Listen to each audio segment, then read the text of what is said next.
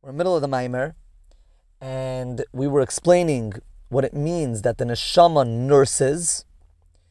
So we began by saying that the neshama originates in Malchus. Malchus is called the lower level of mother, Ema Tata'a. That's the origin of the neshama. And when the neshama is in Malchus, it's like in a pregnant state, a part of Malchus. But then Malchus, so to speak, gives birth to the neshama. That's when the neshama exits, leaves Malchus, and enters the body. And then it can nurse and grow. What's that milk that it nurses? That is Torah. As we brought a pasuk that calls Torah milk. V'zehu chai Hashem asher amadati lefanav I stood before him, meaning to say the the origin of the neshama. V'yeridas neshama misham bibiyah.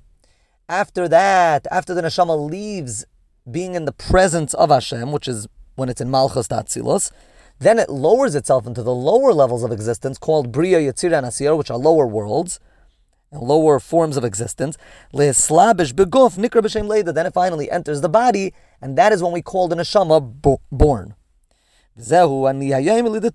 Hashem says, I gave birth to you. Because again, the neshama, when it comes into the body, it's not just physically born, but it's also born out of its origin of Malchus. Then the Torah that it learns by Lamazeh, Nikra, or Nikras, Chalov, it's called milk. Shemagdil bechinas. When the neshama nurses, meaning to say, it drinks the milk, it learns the Torah, so that helps the neshama develop completely its 248 limbs, which have to do with its character traits, and each, each character trait having all the other spheres within it that adds up to Ramach, and that develops through the Torah that it learns. V'lachein Amru Razal Ashri Mishabala Kavatamudi Biyadi Chazal tell us praiseworthy or lucky is the person that comes back to Gan Eden with the Talmud in his hand, meaning to say that he learned Torah in this world. So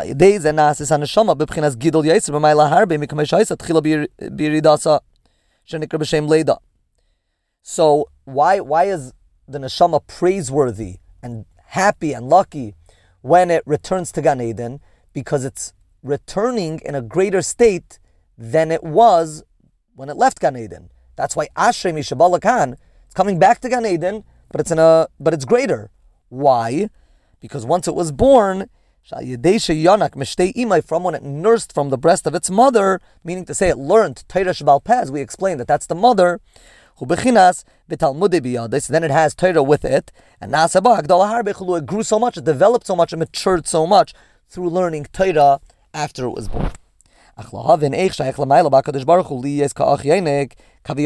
Fine, that is the neshama nursing, but in the pasuk it says that mi ka'achli, and then me and my brother, as an Hashem, will nurse, both nurse from the same breast. So what does it mean? Hashem nurses mi bechinas lamata. When the person learns Torah, they drink that milk. So then Hashem, which is the brother, also nurses. What does that mean? It says Raya Yisrael, and the way we're, we're going to interpret it is that Yisrael are a shepherd. Hashem calls the Yidden my sister, my Rayasi. One of the interpretations of Rayasi means my shepherd, the one that sustains me. In other words, Hashem is sustained by Yidden. Yisrael, Mefarnasim, Lavim, Shabashmaim, the Medrash says on that pasuk that Yidden sustain Hashem. What does it mean to give Hashem sustenance? What does it mean to be Hashem's shepherd? So, what does bread do?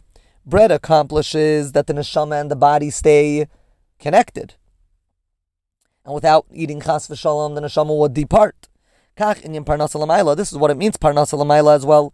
Laham shech gilui eirin baruch b'toich eses firis tatzil shnekrayim b'shem.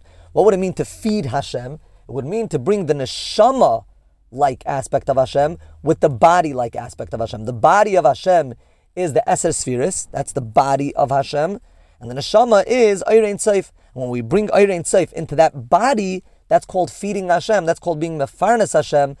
That is called being Hashem's shepherd. Hemshech Yavai, the next share, Mirz Hashem.